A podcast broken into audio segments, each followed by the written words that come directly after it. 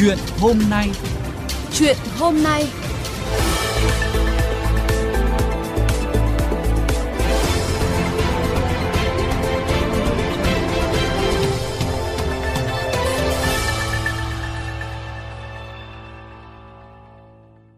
Thưa quý vị và các bạn, Everything Everywhere All at Once, tất cả vũ trụ cùng một lúc, bộ phim giành giải thưởng phim hay nhất của Viện Hàn Lâm Điện ảnh Mỹ đang được chiếu tại hệ thống dạp CGV ở Việt Nam và tạo ra không ít tranh luận của người xem về chất lượng nghệ thuật của nó.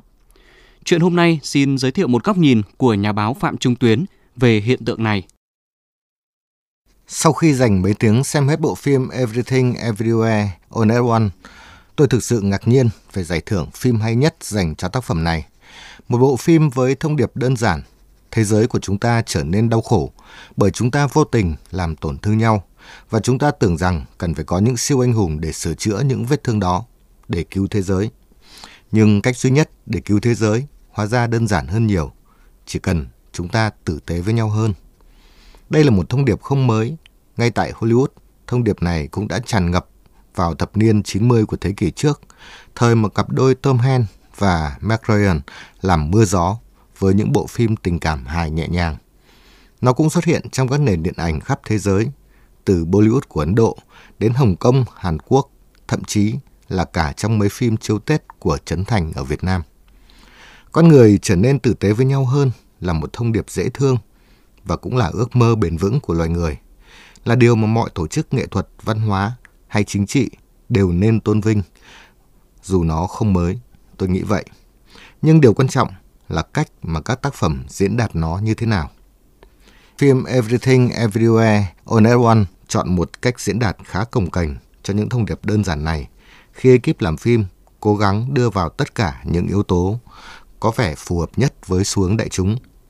Một chút xuyên không, một chút ý niệm đa vũ trụ, một chút võ thuật, một chút hài đen, tận dụng các chi tiết gây cười bố bã như các vũ khí hình dương vật, các khẩu quyết khai mở tâm trí, ám chỉ các hành vi tình dục phi truyền thống. Có thể nói, phim Everything Everywhere All at Once là một bộ phim bám chen giới trẻ rất tốt. Người ta có thể tùy tiện cắt bất cứ phân cảnh nào để đưa lên TikTok, cũng có thể thu hút người xem dưới dạng video ngắn. Người ta cũng có thể tùy tiện sử dụng vô số câu thoại để chế mê mê hài nhằm để sử dụng trên mạng xã hội.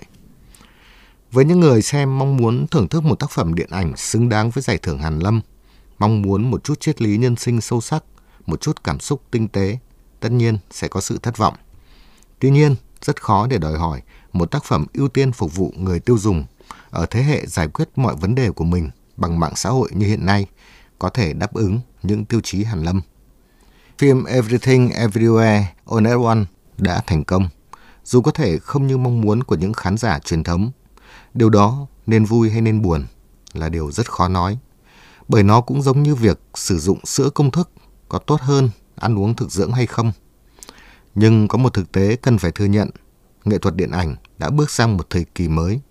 Đó là thời của điện ảnh công thức, thời mà các yếu tố thành công của một tác phẩm được công thức hóa dựa trên dữ liệu về thói quen tiêu dùng của thị trường.